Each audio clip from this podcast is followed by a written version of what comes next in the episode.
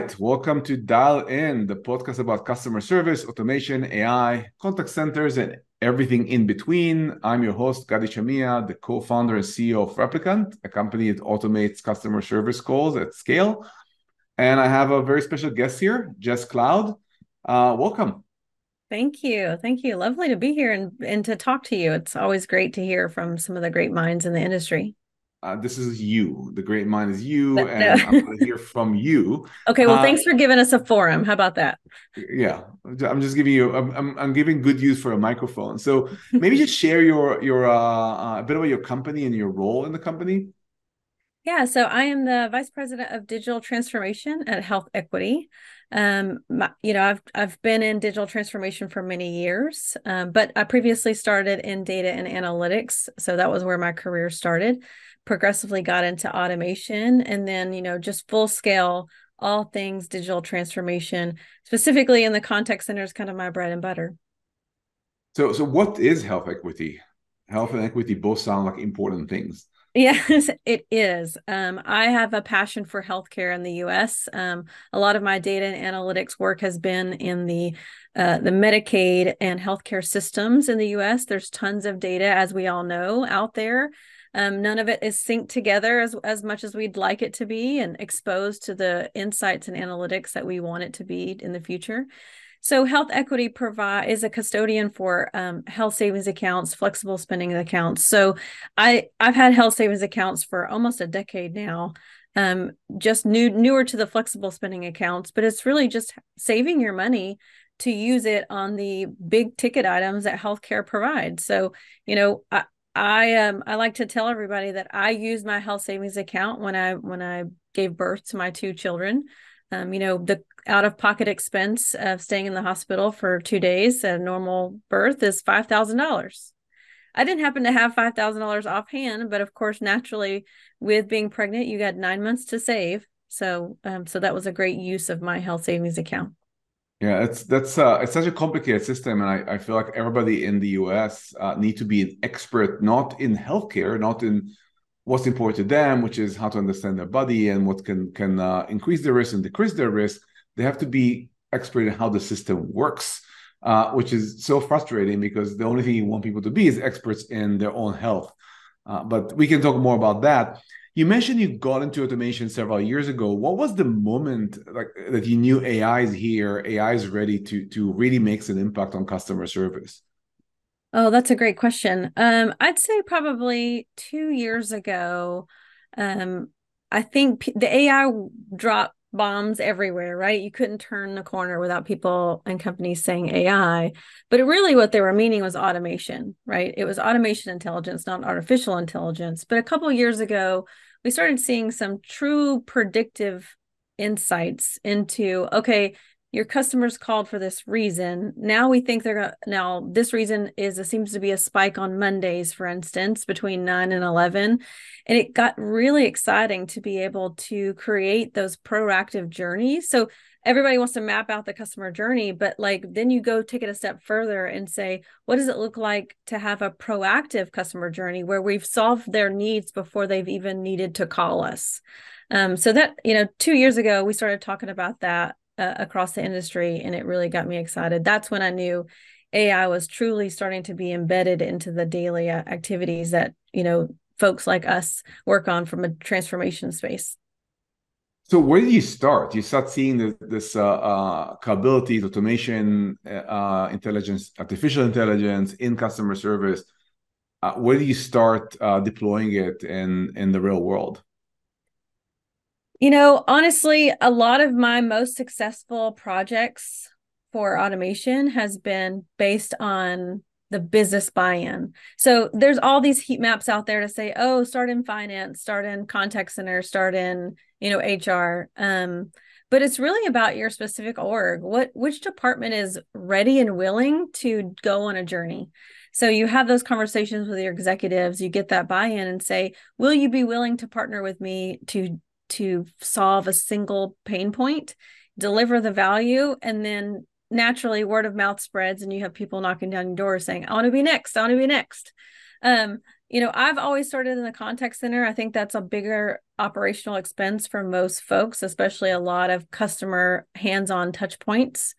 Um, it is not for everybody. If you don't have a, a larger contact center presence or footprint, um, you might want to start with finance. So it just really depends. But I obviously have made a career out of starting in the contact center. Yeah. So you mentioned pain points. Uh, what are some of the pain points you've seen uh, automation address in the uh, in the contact center? What, what were these pain points that you identified in in uh, the CX space? So there's been a lot of automation that I have found that have been super valuable in the billing arena. So naturally, anytime you provide a service or a, a product, right, you have to have this type of payment billing scenario. Um, and you just wouldn't believe how much manual errors are being made with spreadsheets or, you know, validating data from one system to the next system. Um, that's naturally been an, uh, an entry point into that financial management system to say, hold on, if somebody just fat fingered a zero and we made a million dollar mistake, how can we actually solve that pain point from ever happening again? Um, and you know, usually people are like, okay, we're listening. We did we didn't know that software robots could do that. And that's when I kind of like go into my spiel of saying, actually, software robots can do a lot of things, and here's all the things that they can do.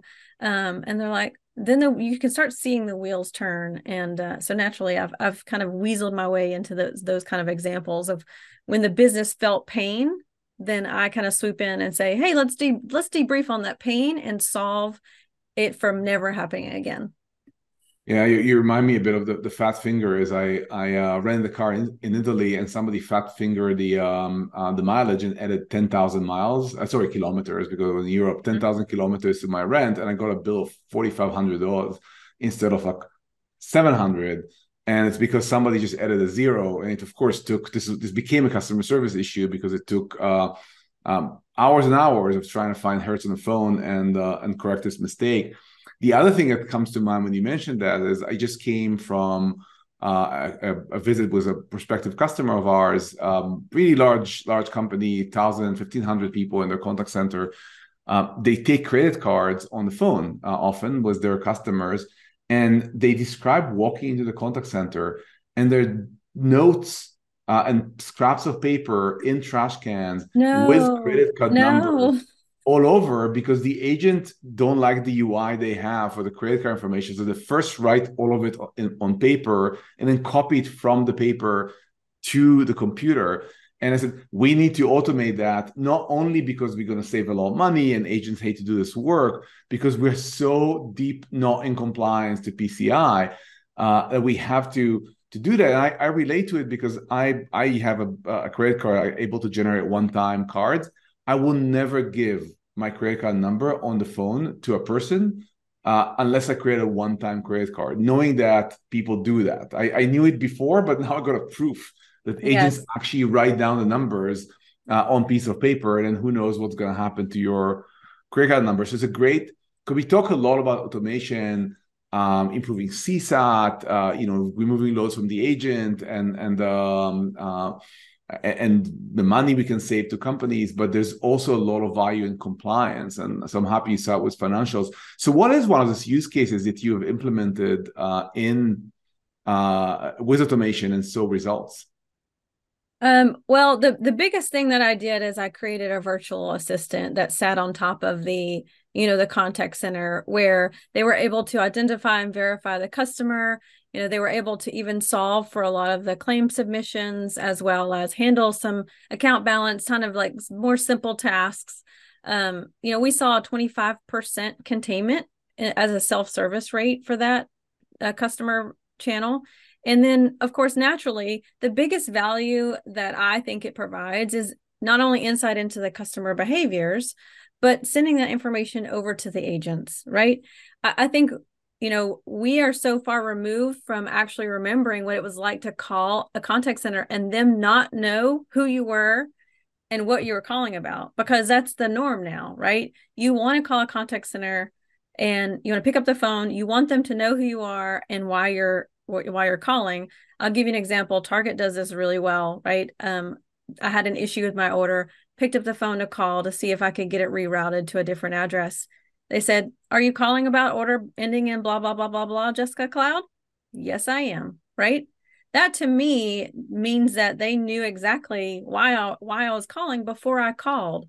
And it was such a, a, a light bulb moment for me. I mean, this was a year and a half ago, but it was a light bulb moment for me to say we need to be that's our, that should be a north star to be providing that type of customer service to everybody who has an issue with us because I do think that you know it's always important as we talk about automation it's it's such a growing area it is very important to invest in but we're always going to need a human in the loop because folks have complex problems that need solving and, and you mentioned 25% containment rate. Um, is is this the North Star for automation? Is containment, we, we actually didn't talk about resolution rate. And I wonder if there's a difference between what you call containment and what we call resolution. For us, resolution is um, the caller got the issue they called about fully resolved without yes. speaking with um, with an agent. And we, of course, every company is different. We have 80, 90% resolution with some customers, and we have some cases we have quote unquote no resolution because we all we do is do the intake and then move it. We actually have a use case with a nurse in the healthcare space.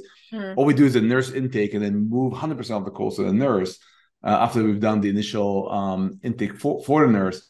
So in a way, it's 100% success, but it's not well, really. You, you could call that partial resolution, right? Yeah, Par- yeah partial. But is containment and resolution the same for you? And um, is this, in your opinion, the north star?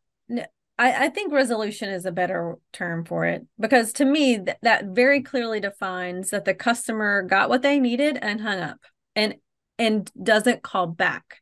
So in previous roles, I have actually measured um, when people were able to self-service on the voice assistant, if they didn't call back within five days, we consider that resolution, right? But however, if they called back for the same reason within five days, that took away from our resolution percentage um, because we wanted to dig into those examples to say what was it that they actually called it back uh, for and how can we actually infuse that into the primary interaction with them so we can make sure that that resolution rate becomes more you know one to one to the containment rate. So we actually measure both. Containment rate meaning they called in they hung up or resolution rate meaning they called in they actually hung up and never called back and had you know um, had all of their issues resolved. Yeah and we find we actually ask people at the end of the conversation to be solve all your uh, uh, all your issues mm-hmm. how happy you are we use this indication to sometimes even prompt the uh, the call center to call back the customer reach back if um, uh, if there's an issue. So there's a lot of ways to interact uh, this way. And it's 25% how do you know 25% is good? Like i'm i'm asking you deeper questions because you're already in, uh, in the automation journey. Yeah. Um, when you look at 25 how how do you know it's good versus 50 or 70 or 60 or how do you know what good is with I, such a new technology so i'm actually deep into that philosophical debate at the moment. Um you know i hate this answer but it is the truth. It just really depends on the the channel right? The channel and the the reasoning. So for instance if you have a a, a sales uh, voice channel um, you're not going to have that level of resolution right? Because they're going to go on to talk to people to make that sale or deflect to the the website to complete the sale. Um, but if you have a, a true customer service dedicated line where we know who you are when you call, you'll usually only call about a simplistic reason. You could expect, you know, resolution rates really, really high up into the 80s and 90s. Um, I I think the the highest resolution rate that I've heard is 70%. Um, and I think that you're doing something really right and you're you're addressing the needs. And that's where you really get more mature in your program to say, okay, how can I parallel address the 30% and how, also also how can I be proactive and have those 70% that are actually re- resolved in the voice channel maybe I need to proactively send them a note. So for instance if you call in to check your uh, account balance, right? Maybe we could actually send you a text message to check your account balance or ask you to download the app so you can check it there, right? Like how can you actually stop folks from even dialing the number, but they still feel that warm and fuzzy and that they're taken care of. Yeah, and, and to me, it's it's uh, there's a lot of interesting points you're bringing out. The difference between deflection, which I I hate the term. You don't want to deflect anyone. Uh, we work with a customer in a trucking industry, and they want us to. When people ask for the balance of the reward card, they ask us to tell the customer to download the app. So you and then get a point. Why don't we just give them the balance? Right. And then as a follow-up text, send them a link to download the app. And said, "Oh, that's that's a much better idea." So think of it: you're dri- these are truck drivers that are driving yeah. in the truck right now. They can't just download an app on on the high. We don't right. want to do that. That's right. Uh, God forbid. And then the other really interesting point is people ask us about resolution all the time, and we tell them, listen, two things to know about resolution. It's the only thing that matters in automation. Two automation products that look identical. One can solve 70% of your issues, the other can solve five. Uh, and e- even doesn't matter how much they cost, you want the high resolution because that's the only thing that matters. But also, you're right, resolution will depend in the use case, in the customer, and in the definition of it we have we have it all the way from agents cannot uh, we actually uh, uh, have one use case where our resolution rate is higher than agents there's actually no tier two at this use case because agents don't provide any additional value and we have use cases just like the one i mentioned in the nurse intake where we transfer 100% of the calls to um, uh, to the nurse but we save the nurse seven eight minutes in every call and that's that's the full range in which we uh, um, we exist. And it's very interesting because one thing I want people to understand is when you buy automation or deploy automation, there's only one KPI, which is resolution rate. Of course, you want to look at customer satisfaction um, and so on, but if you need to choose one, you need to buy it based on resolution. The rest will kind of click in. Mm-hmm. So speaking of that, this kind of question about bringing automation, and I, I think every time I talk with customers, they have this there's a champion that really believe in that and you you seem to be one of those and there's a bunch of skeptics in the organization but you need the skeptics you need a cfo for a budget you yeah. need the uh, it for integrations how do you create alignment with all those skeptics you know uh, i would say you never really do convert everybody but you you try uh, the one of the things that i've been really successful with is tailoring my communication style to that business area so I don't have a boilerplate of like, what's what am I going to do for digital transformation? I go into every meeting with that executive saying, what am I going to do for automation, innovation, transformation for marketing? for finance and give them real examples of things I've seen in the industry or things I've personally done to deliver the value or a heat map for instance of like here's the um like I mentioned the the billing type of transactions that we think the industry has already highlighted that's a hot spot needs to be automated you know it's it's a wildly um, published on Gartner. like you you bring enough information to the table and say okay now what is your interest level in partnering with me on building out some a backlog of type of things right um but so you do that individually to the departments and then cross departmentally you know you just want to make sure that you've delivered the value for one or two use cases and then you start creating that word of mouth and you ask people like hey would you mind talking to so and so and kind of explaining to you the explaining to the skeptics what was a process for you what do you see the value to be like and you just you have to rely on that word of mouth right to to show that you are legit you're doing legit things and ai is here to stay it's not going anywhere um, and you know, I think that that kind of trickles down. Um, it all it always helps to have executive buy-in, right? Like that's um, that's always a key there. Mm-hmm. And you look at a very wide automation. Uh, you look at the customer-facing automation, agent-facing automation. What's create a bigger impact? Uh, making the agents a bit more efficient, or actually meeting the customers before they even interact with an agent and automating their flows. I love this question. Um, and I'll be a little bit maybe controversial. I, am going to pick the agent facing tasks. Um, and here's why.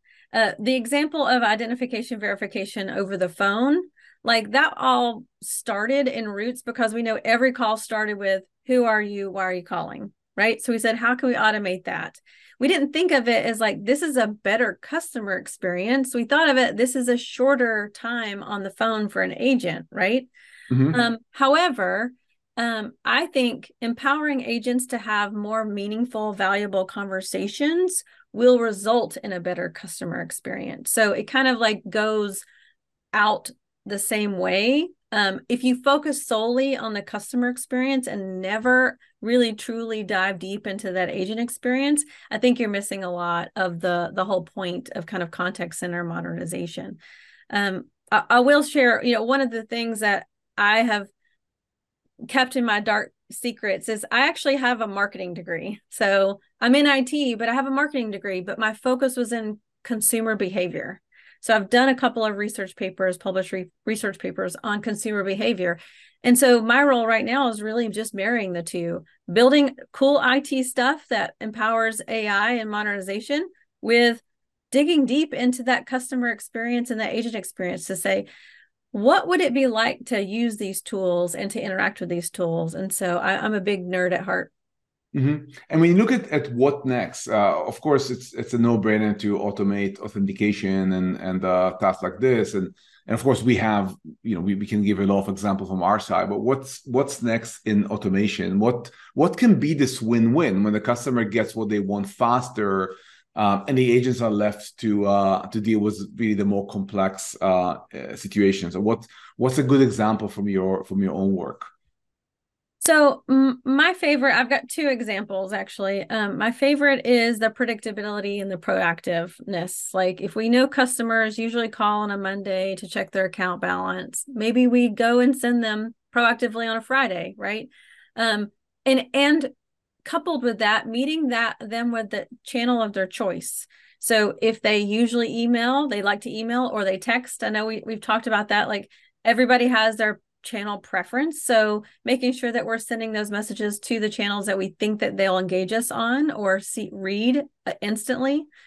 And then the second example is that agent experience, focusing on knowledge, um, knowledge interactivity and engagement. So everybody knows in the contact center, you know, we, you have a knowledge repository. It changes every all the time, um, and the the tenured agents folks can't keep track of all the newer information. So I've I've, I've recently deployed a a tool where it engaged the agents on their Microsoft Teams it asked them daily trivia about really complex areas that are truly friction points for the customer and the agent. And it's allowed them to think outside the box in a controlled environment, not when they're on the phone pressured to answer the customer's call, but in the morning they can start their day or during their break. And it's a it's an interaction tool and it's an engagement tool. So they're not they're not um, penalized if they answer it wrong. It's it's also giving us a gauge of how well our training is doing.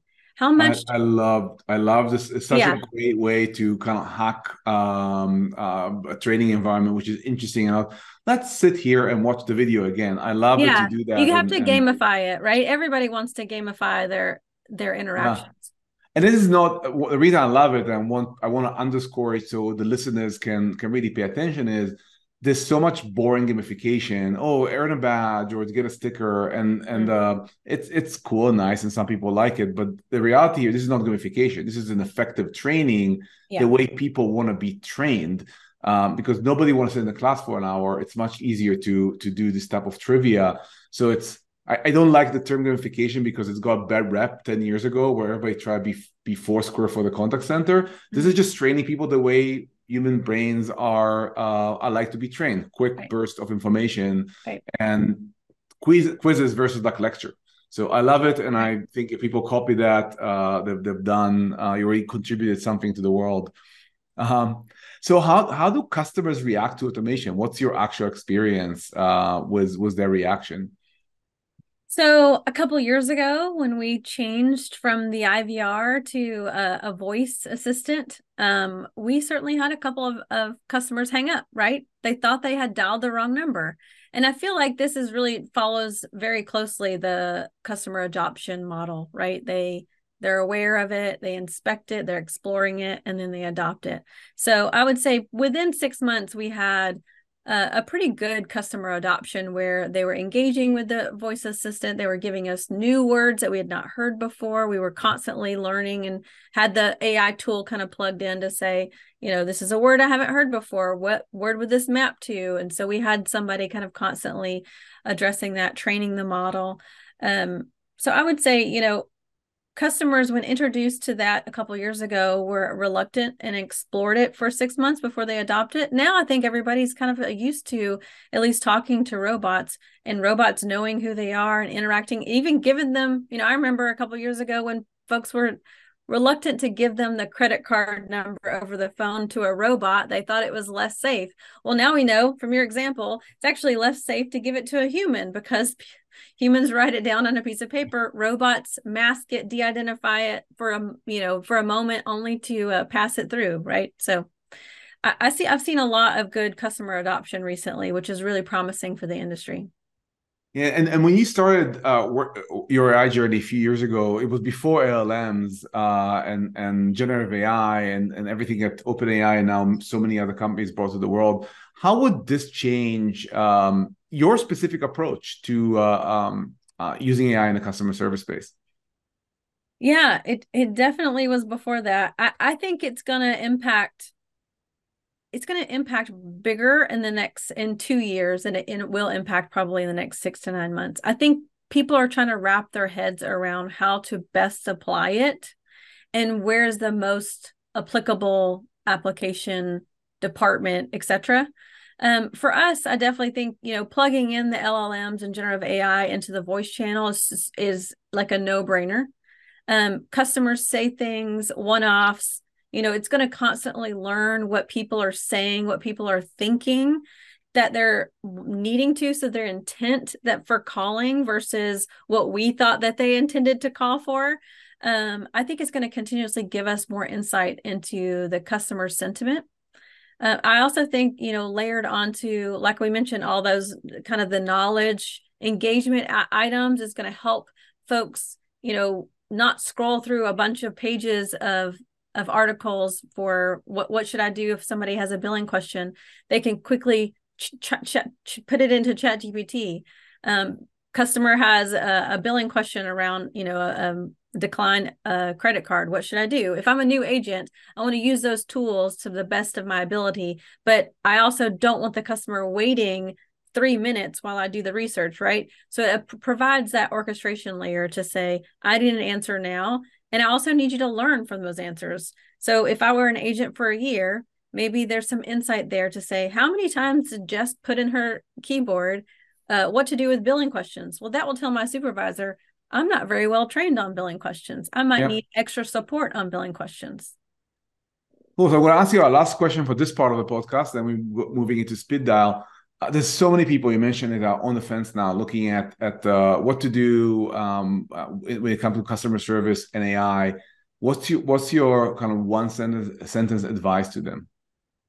Uh, I would start small. Find a partner that is all in, and start small, and then market it and communicate it till your face is blue. Right? Create a, a road show and a demo, and show everybody how cool it can be, and then the the work will come. That that's great advice. We had McKinsey in our um, uh, in our um, customer conference in in uh, Nashville just two weeks ago, and their advice was, don't do POCs. Pick one area and just go in and iterate on it. It's gonna work. Don't find a vendor you want to work with and you trust. Don't POC it. Just go in and do it, and you're gonna see the results. I thought was a great uh, advice from McKinsey. This is the team that works on customer service. Um, solely and and it was just a great one because we've been preaching it for years. We we know it's going to work. If you're going to poc it you're going to find reasons not to do it. Just go in iterate just like you build software and we see great results this way. So jumping into our last part of the, the podcast uh, speed dial. So this is what i'm going to sh- ask you series of short questions and you're going to answer them uh, with short answers. Okay. Um, so it's going to be more fun for people. So tell me about the a recent exceptional customer service uh, experience you had something that blew your mind. Yeah so um, i think airlines really are on the forefront of the customer experience. So i was in a meeting needed to move my flight due to a family issue was was chatting with an agent while on the meeting. So like trying to pay attention but also chatting on my mobile app right she quickly changed my flight zero cost to me. My boarding pass was updated in my app instantly. It was like done all done within five minutes. It was amazing. You're i think the third person in this podcast that mentioned an airline. You can actually give him credit? Which airline was it? It was united. Yeah, I I I got um, Mike Milburn, who's the uh, chief customer officer of of uh, Salesforce Service Cloud, mentioned United as well. I'm a United customer. Half the reason I fly United uh, is, is just customer service. If something goes wrong, I know they will deal with that. And I think it's a living proof how customer service can really change your uh, relationship with a brand that absolutely not the best carrier in the US. Uh, when it comes to the flight themselves, absolutely the best in customer service. So if you think of the agent of the future, let's fast forward three, four, five years ago uh, from now, with all you know about AI, what the personality traits they need, how would they look different than than the agent of today?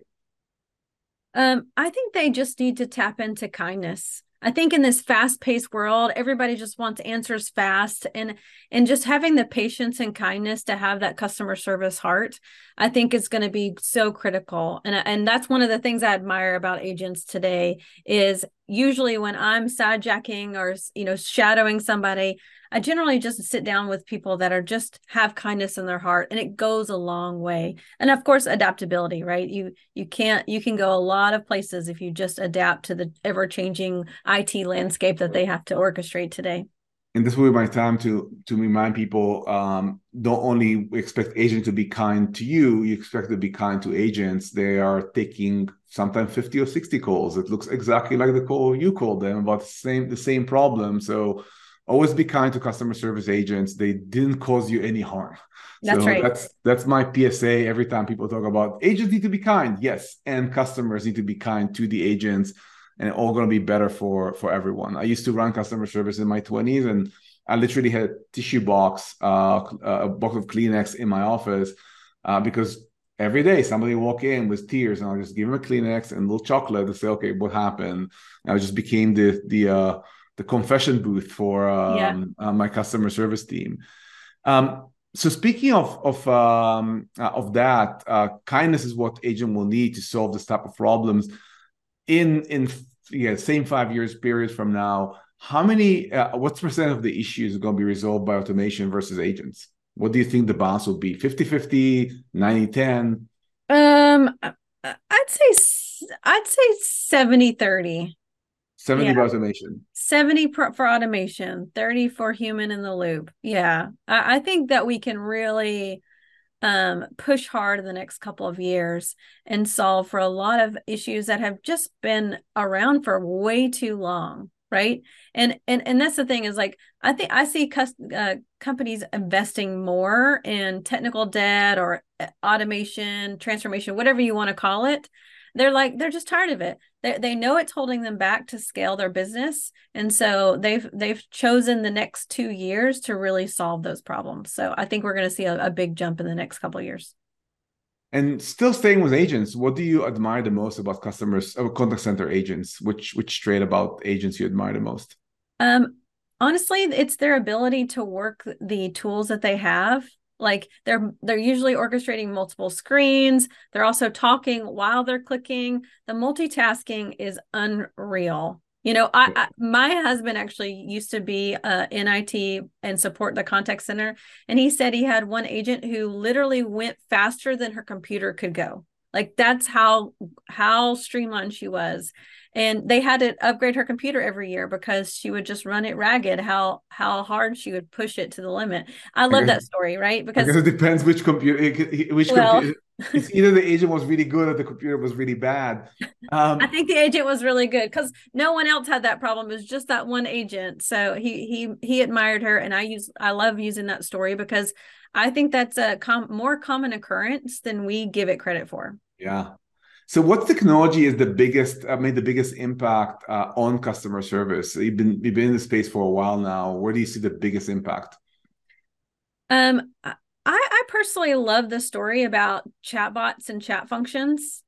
Um, I'm one that's typically introverted, so I'm I'm on video calls all day. If I have a personal problem, like I mentioned in my airline thing, saying I'm going to tap into a chatbot or a chat function with an agent and just get it solved. I don't usually pick up my phone a lot unless I know it's a really complex problem that only a human could walk me through or explain to me. Um, but that's been, you know, transformational for me is to connect with people to multitask. I can I can chat while also on a meeting, etc.